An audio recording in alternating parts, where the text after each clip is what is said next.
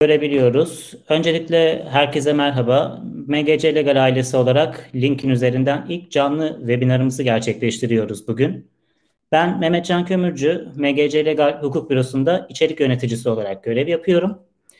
Öncelikle MGC Legal ailesi olarak tüm çalışanların, emekçilerin 1 Mayıs Emek ve Dayanışma Günü'nü kutluyoruz.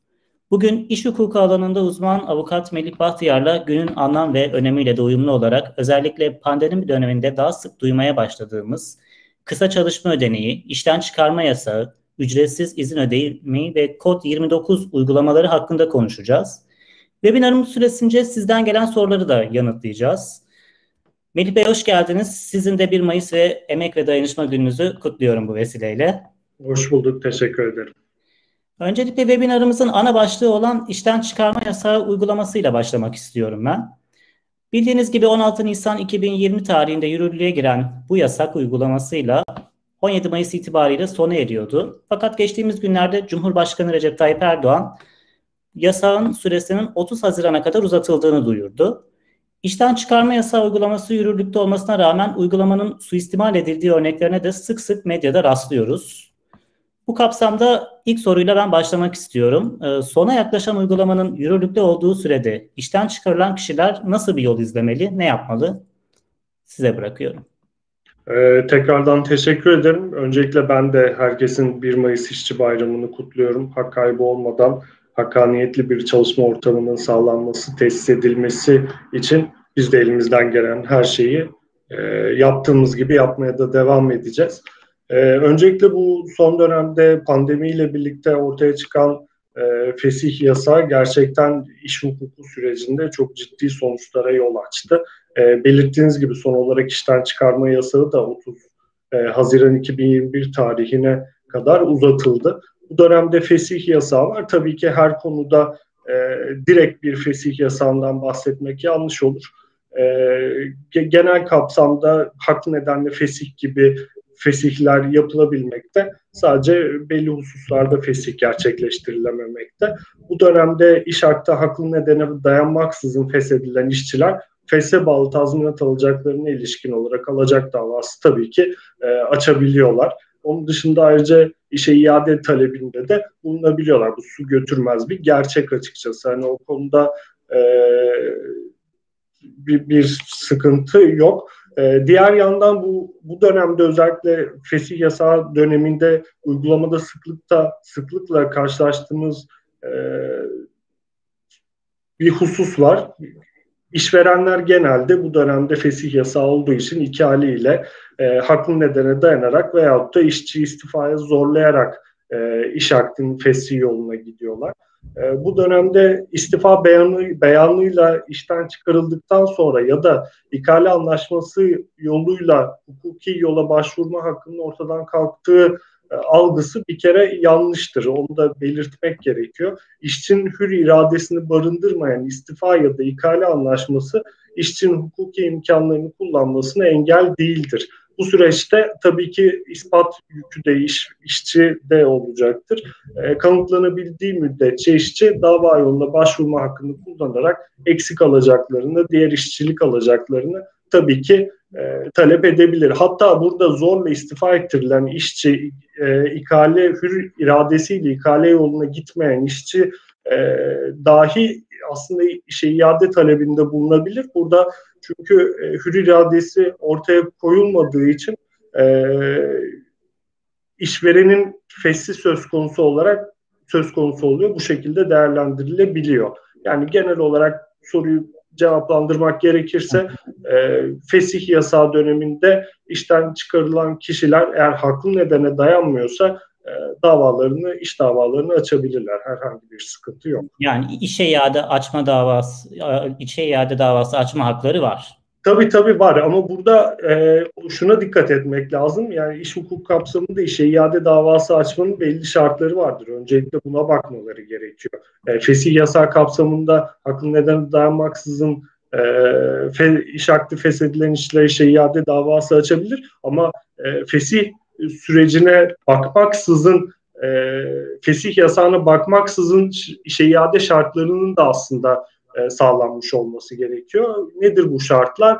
Bir kere iş kanunu kapsamında işçi olarak çalışması, yani 4857 sayılı iş kanunu işçi olarak nitelendirir. Bu iş kanunu kapsamında çalışıyor olmak gerekiyor. Onun dışında belirsiz süreli iş sözleşmesiyle çalışılması gerekmekte. İşveren tarafından feshedilmesi gerekiyor. Fakat burada biraz önce dediğim gibi hür iradesini göstermeden işçiyi istifaya zorlamak da aslında işveren feshi olarak somut duruma göre tabii ki değerlendirilebilir. Diğer yanda çalışılan iş yerinde en az 30 işçi olması gerekiyor. En az işe iade talebinde bulunacak kişinin 6 aylık kıdeme sahip olması gerekiyor ve işveren vekili olunmaması gerekiyor. Bunlar da genel zaten işe iade talebinde bulunma şartlarıdır. Bundan dolayı da bunlara dikkat etmek gerekiyor açıkçası. Peki işten çıkarma yasağını ihlal eden işveren için yaptırımlar nedir? Bunlar caydırıcı düzeyde mi? Yani şöyle, öncelikle işveren yasağa aykırı olarak fesih yaparsa fesih tarihindeki bürüt asgari ücret tutarında bir idari para cezası ile cezalandırılıyor. Bu da şu anda 3577 lira şeklinde uygulanıyor. Burada yani bunun açıkçası caydırıcı olduğunu düşünmüyoruz. Fakat diğer yandan şöyle bir husus var. Ayrıca kısa çalışmadan faydalanılması halinde çalışanların yine işten çıkarılmaması gerekiyor. Bu süre içerisinde işveren feshi olması halinde, yani kısa çalışmadan faydalanıldığı sürede işveren feshi gerçekleştirilmesi halinde işçilerin kısa çalışma başvuruları iptal edilip kısa çalışma ödenekleri faiziyle geri alınıyor. Bu asıl işverenler için ciddi anlamda bir caydırıcı nitelik taşıyor. Ama tabii ki her işveren kısa çalışmadan faydalanmıyor. Kısa çalışmadan faydalanmayan işverenler için brüt asgari ücret tutarındaki bir idari para cezasını yetersiz buluyoruz açıkçası. Anladım. Peki bu uygulama süresince işten çıkarılan kişiler tazminat alabiliyor mu? Yani tazminat derken şöyle, haklı nedene dayanmaksızın fesih gerçekleştirilirse tabii ki tazminat alınacaktır. Bunda eğer işveren tazminatı vermezse dava yoluyla talep edilebilir, biraz önce söyledim. Bu uygulamada karşılaşılan sorunlar nelerdir? Sık sık ne gibi sorunlarla karşılaşıyor işveren ve işçi tarafı? Yani uygulamada şöyle oluyor. Zaten 4857 sayılı iş kanunu genel olarak işçi işveren karşısında koruyan hükümlere sahip açıkçası. Yani bu uygulamayla, işten çıkarma yasağıyla birlikte işçi ekstra korunmuyor. Bu kapsamda zaten işveren tek taraflı olarak işçinin iş hakkını tazminatsız şekilde feshedemiyor. Hatta tazminatın ödenmesi suretiyle dahi geçerli nedene dayandığımız fesih nedenleri de belli kurallara tabidir. Yani bir işveren olarak işçi tazminatlarını ödeyip dahi tek taraflı olarak iş hakkını feshedemiyorsunuz. Bu kapsamda işten çıkarma yasağı bittiğinde de işverenler işçinin iş hakkını herhangi bir nedene dayanmadan tamamen keyfi nedenlerle feshedemeyecek. Burada uygulamada sıklıkla uygulanan bir husus var. Biraz önce yorumlarda da gördüm. Deneme süresince gerekli verim alınamayan bir personelin işten çıkarılması durumunda işverenine gibi yaptırımlar var. Yani deneme süresi içerisinde de deneme süresi içerisindeki fesih de fesih yasağı kapsamında. Bunu biz uygulamada da sıklıkla görüyoruz. İşverenin fesih yasağı döneminde işe alıp işini beğenmediği çalışanların iş hakkının deneme süresi içerisinde fesih yasak kapsamında, biraz önce dediğim gibi, bu durumda işverenler bu dönemde genellikle çalışanların ücretsiz izne çıkarıyorlar.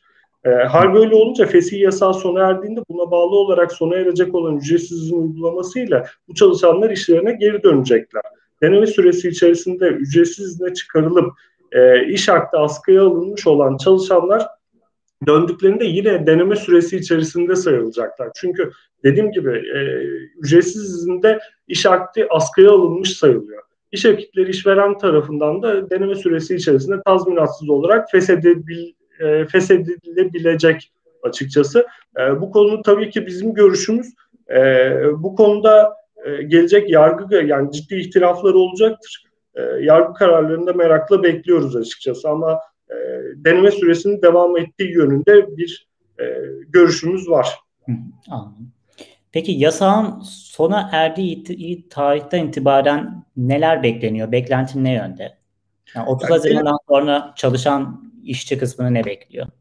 Ya dediğim gibi bu konuda aslında farklı bir şey yok. 4857 sayılı iş kanunu işçiyi yeterince koruyor zaten. O dönemde haklı nedene dayanarak tahdidi olarak sayılmıştır. İş kanunu madde 25'e 2'de 9 tane hüküm vardır. Sadece bu hükümler de yorumla genişletilemez. Bu 9 tane davranışı öne sürerek bir işveren tazminatsız olarak işçinin iş hakkını feshedebiliyor.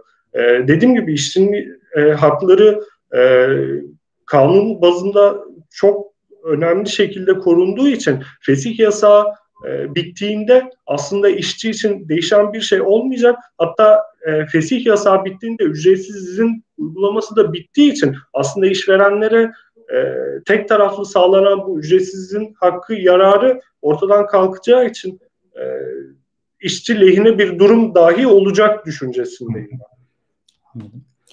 Peki öyleyse bir diğer konumuza geçelim.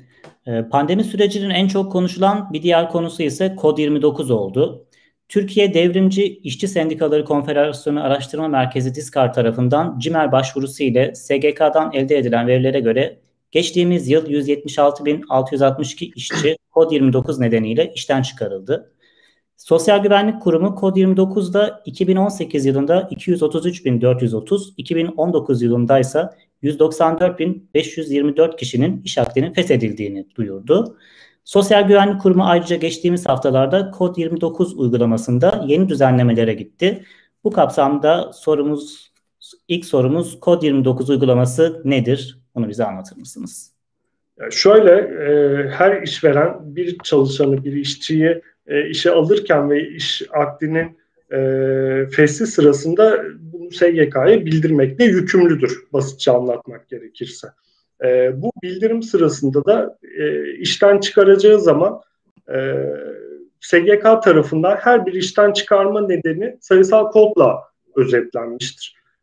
İşveren işten çıkış nedenlerini bu SGK genelgesini kodla belirtmek zorundadır. Her bir kod bir fesih nedenini ifade eder. Kod 29'da bu Kod 29'un karşılığı da işverenin ahlak ve iyi niyet kurallarına uymayan haller ve benzerleri olarak tanımlanmıştır. Yani işveren işçinin iş akdini ahlak ve iyi niyet kurallarına uymayan haller nedeniyle feshettikten sonra bunu SGK'ya Kod 29 olarak belirtmek durumundadır. Peki bu kapsamda işten çıkarılan kişiler hangi haklardan mahrum kalıyor? Tabii şimdi gerçekten fesih nedenini Kod 29 ise, yani İş Kanunu madde 25'e 2'de sayılan nedenlerden bir tanesi varsa işçi kıdem tazminatı alamıyor, işsizlik ödeneğinden de yararlanamıyor genel olarak. Bu şekilde bu da ciddi işçi aleyhine ciddi bir durum oluşturuyor açıkçası. Peki işçi Kod 29 sebebiyle çıkarılma gerekçesini haksız buluyorsa ne yapması gerekiyor? Şimdi şöyle, aslında kod, yani işten SGK çıkış kodunun Kod 29 gösterilmesi işverenin fesih iradesini ne yönde kullandığına bağlı olarak değişiyor. Yani şöyle, işveren haklı nedenle fesih gerçekleştiriyor. Buna bağlı olarak da Kod 29'u SGK çıkış kodu olarak kullanıyor. İşveren şayet işçi bu haklı nedenle fesih şartlarından bir tanesine uyduğunu düşünmüyorsa davranışını, bu kapsamda dava açabilir. İşe iade şartları oluşuyorsa işe iade de talep edebilir. Alacak davası da açabilir. Aynı zamanda çıkış kodunun düzeltilmesi talebinde de bulunabilir. Ama işe iade davası açarsa zaten orada haklı nedene, feshin haklı nedene dayanmadığı ortaya koyulduktan sonra SGK'ya bu kararla başvuru yaptığınızda SGK çıkış kodunuzu düzeltiyor açıkçası. Ama onun dışında tespit davası da açabiliyorsunuz. Yani dediğim gibi genel olarak haklı nedene dayanmasızın iş akdinin feshedildiğinin iddiasıyla alacak davası, işe iade davası açabilir. Peki uygulamanın suistimal edildiğinin ispatı durumunda işçi ve işveren açısından sonuçları neler? Şimdi şöyle, Kod 29 uygulamasının suistimal edilmesi şu şekilde olur. Yani aslında işçinin davranışı işveren için haklı bir neden teşkil etmez. Ancak işveren tek taraflı olarak Kod 29 uyarınca hakkın nedenle fesheder ve bunu bu şekilde bildirirse, dediğim gibi işçinin fese bağlı alacak kıdem tazminatı gibi fese bağlı alacakları talep etme hakkı bulunmakta. Aynı zamanda işe iade davası da açabilir. Bu konuda hani herhangi bir başkaca bir sonucu yok açıkçası. Anladım. Peki Sosyal Güvenlik Kurumu'nun 8 Nisan 2021 tarihli yeni Kod 29 düzenlemesi ne gibi değişiklikleri içeriyor, neler öngörüyor? Şimdi şöyle, işveren, biraz önce dediğim gibi, işveren iş hakkını haklı nedenle feshettiğinde SGK'ya bunu bildirmekle yükümlü ve bunu da 29 koduyla bildiriyor. SGK'nın oluşturduğu kod bu şekilde. Fakat uygulamada bu konuda ciddi sıkıntılar yaşanıyordu. İşçi bakımından sıkıntılar yaşanıyordu. Çünkü biraz önce dediğim gibi Kod 29 aslında İş Kanunu madde 25.2'de sayılan tadidi olarak sayılan 9 tane sebep vardır. O 9 sebebe karşılık, yani o 9 tane davranışı, işçinin o 9 davranışı sergilemesi durumunda işveren işçinin iş hakkını haklı nedenle feshedebilir. Burada bu davranışlar arasında diğer çalışanlardan birine cinsel taciz de var, iş yerine sarhoş gelinmesi de var, hırsızlık ve meslek sırlarının deşifre de var, hapis cezası var, devamsızlık var. Aslında çok ayrı kapsamda olan fesih sebepleri var. Ancak işveren olarak siz bu fesih sebeplerinden bir tanesine dayandıktan sonra genel kapsamda o Kod 29'u fesih sebebi çıkış kodu olarak kullanıyorsunuz. Bu da o çıkışı yapıldıktan sonra işçi başka bir işveren nezdinde iş aradığı zaman, hatta görüşmeye gittiği zaman o işveren baktığında Kod 29'dan çıktığını görebiliyor. Hatta ne yazık ki uygulamada yasal değil fakat isteniyor. Çıkış kodunun gösterilmesi isteniyor. 29 olarak gösterildiğinde de hangi ahlak ve iyi niyet kurallarına aykırılık olduğunda bunu çok fazla irdeleyemiyorlar. Cinsel taciz de olabilir, devamsızlık da olabilir. Yeni işverenler cinsel tacizi pek hoş karşılamıyorlar takdir edersiniz ki. Devamsızlığı ama mesela o kadar umursamayabiliyorlar. Bu kapsamda da Kod 29 gibi genel bir çıkış sebebi yerine bu İş Kanunu madde 25'e 2'de yer alan tüm fesih sebepleri için ayrı ayrı kodlar belirlenmiştir. Kod 42'den başlayarak Kod 50'ye kadar ayrı ayrı fesih sebepleri, çıkış kodları belirlenmiştir. Bu da işçilerin iş arama nezdinde çok işlerine yarayacaktır. Çünkü uygulamada çok fazla karşılaşıyoruz. Siz benim iş hakkımda ahlak ve 29'dan yapmışsınız. Ahlak ve iyi niyet kurallarına aykırılık yazıyor. Ben ahlaksız hiçbir şey yapmadım diyor mesela. Bu kapsamda yeni işverenin bunu sorun ediyor diyor. Bu kapsamda buna çözüm olacaktır diye düşünüyorum açıkçası. Peki bu 8 Nisan tarihli düzenleme geriye dönük olarak işleyecek mi? Yani geriye dönük olarak işlemeyecek. 8 Nisan'a yürürlüğe girdikten sonraki fesihlerde söz konusu oluyor. Anladım.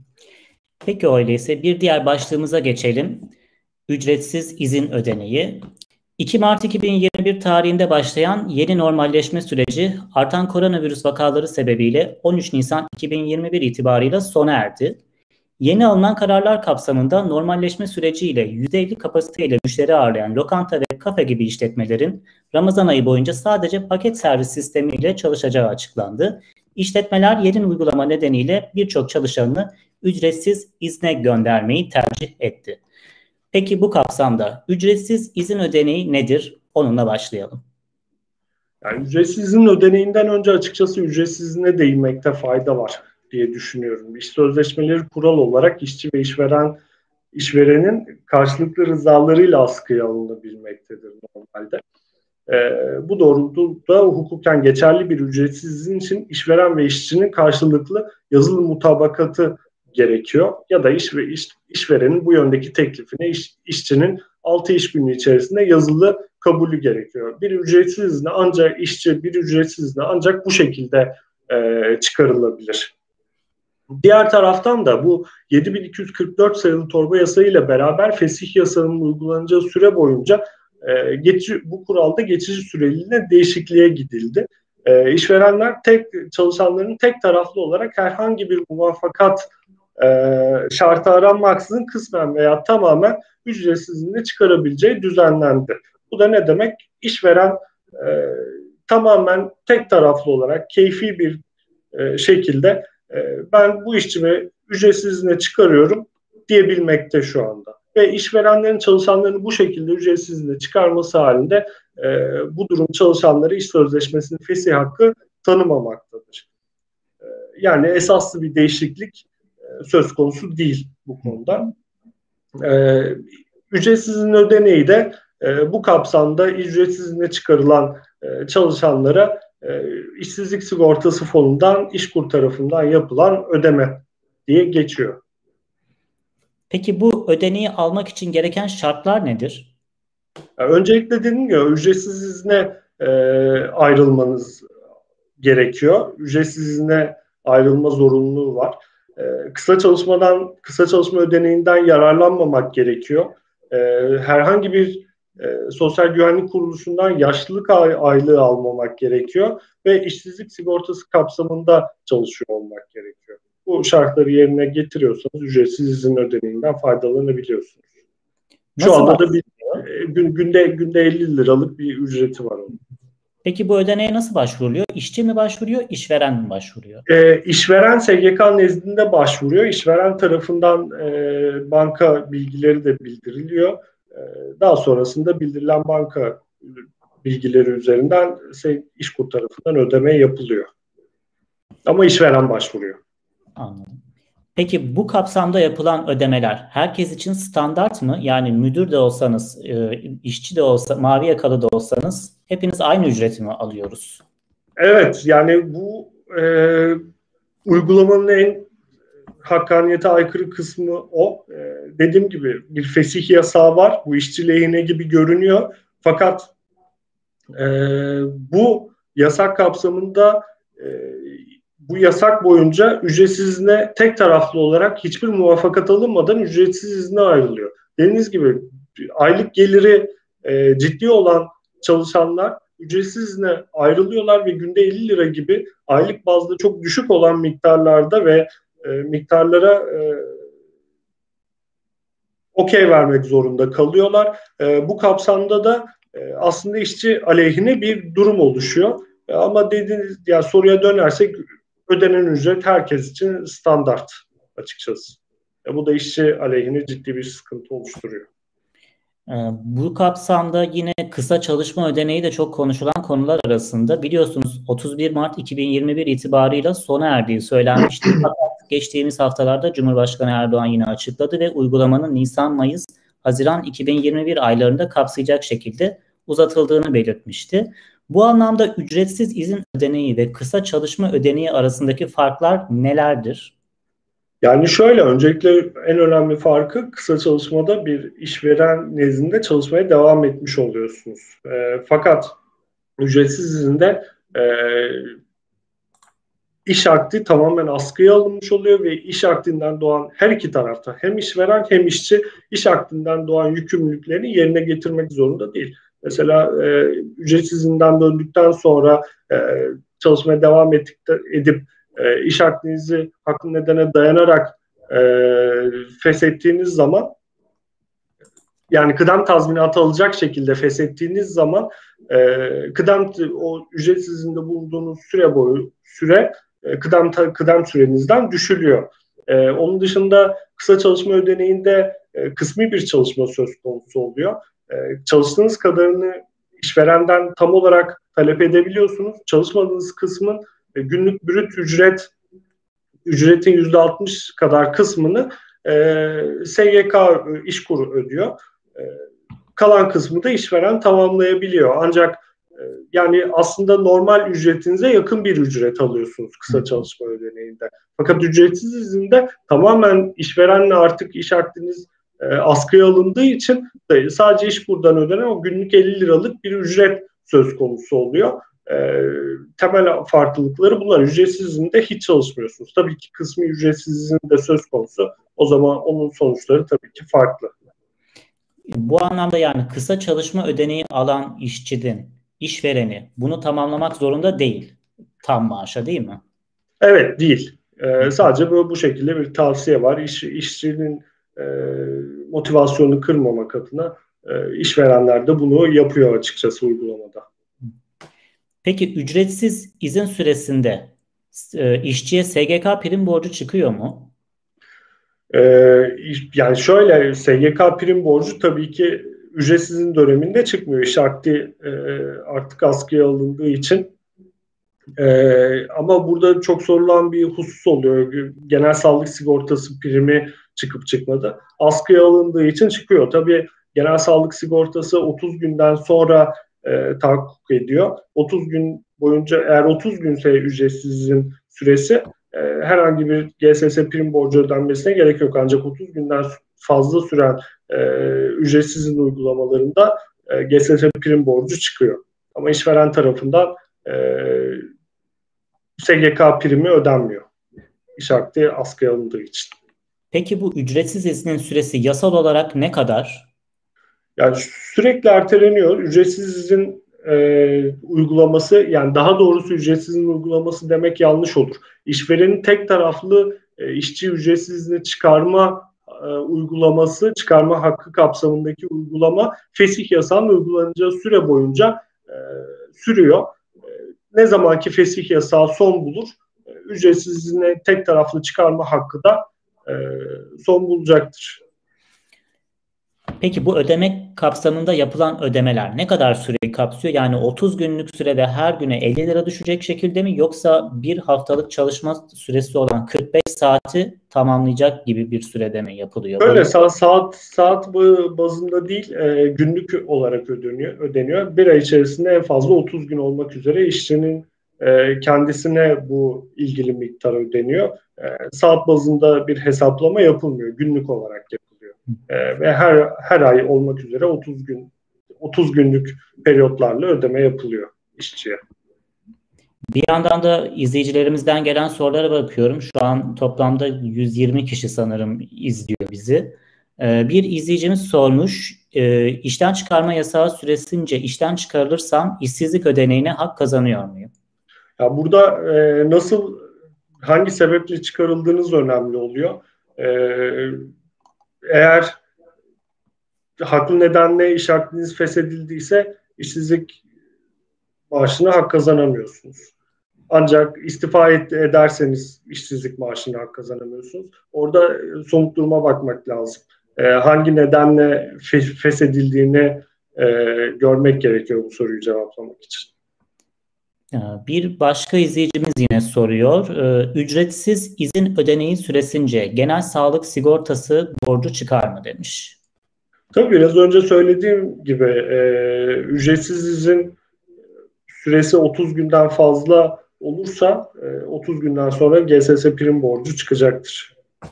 Bir başka izleyicimiz sormuş. 19 Mart tarihinden beri ücretsiz izindeyim. Sürecin son tarihi olan 30 Haziran'a kadar iş yerimden kendim istifa edersem ihbar tazminatı ödemek zorunda kalır mıyım? Yani şöyle,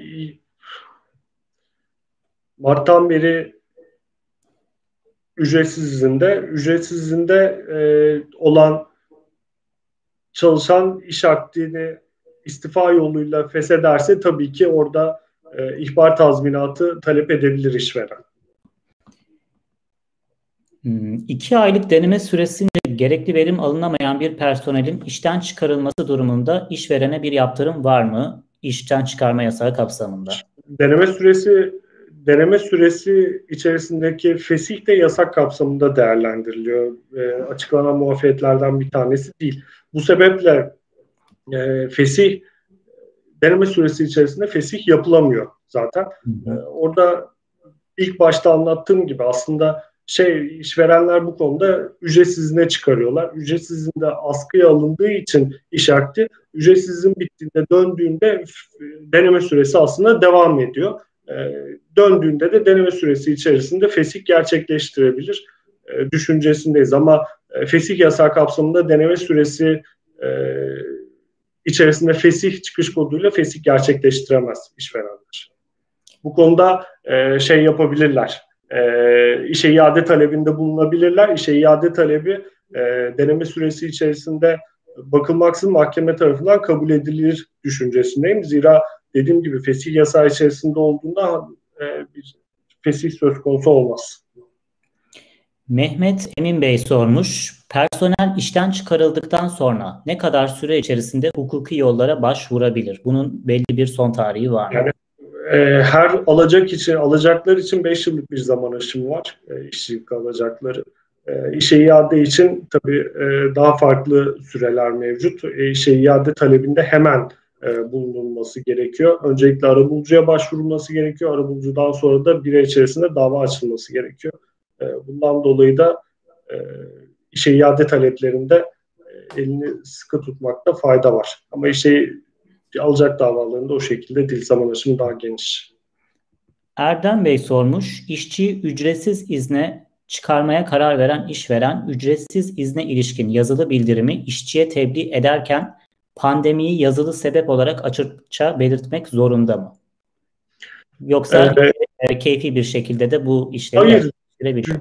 Çünkü hayır, gerek yok. Çünkü ücretsizle tek taraflı işveren işçi ücretsizle çıkarmaya dair hakkı tek taraflı olarak verdi düzenleme aslında. O yüzden herhangi bir sebep sunmak durumunda değil. Ben seni ücretsiz, işveren işçisine ben seni ücretsizini çıkarıyorum diyerek çıkarabilir. Sadece bu yenilenen dönemde sürekli bildirim yapması gerekmekte ve işe geri davet ederken makul bir süre vermek zorunda, ama ücretsizliğine çıkarırken herhangi bir sebep bildirmek zorunda değil açıkçası.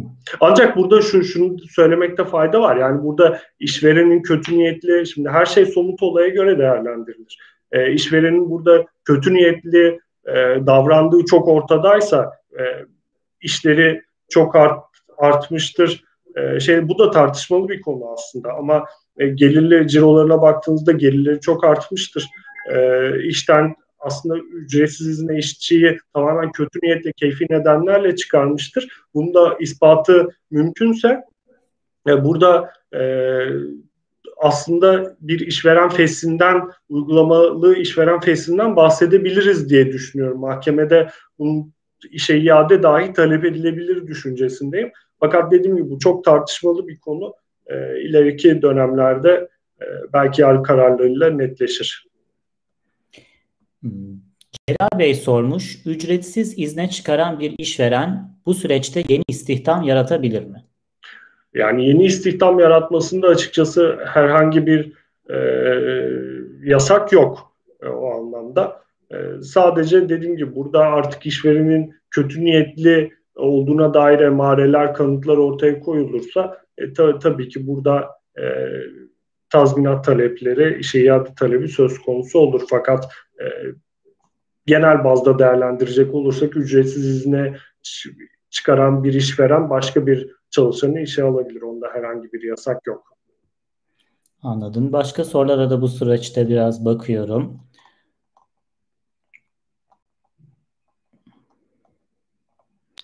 Yine genel sağlık sigortası prim borcuyla alakalı bir soru var. Benzer bir soru olabilir.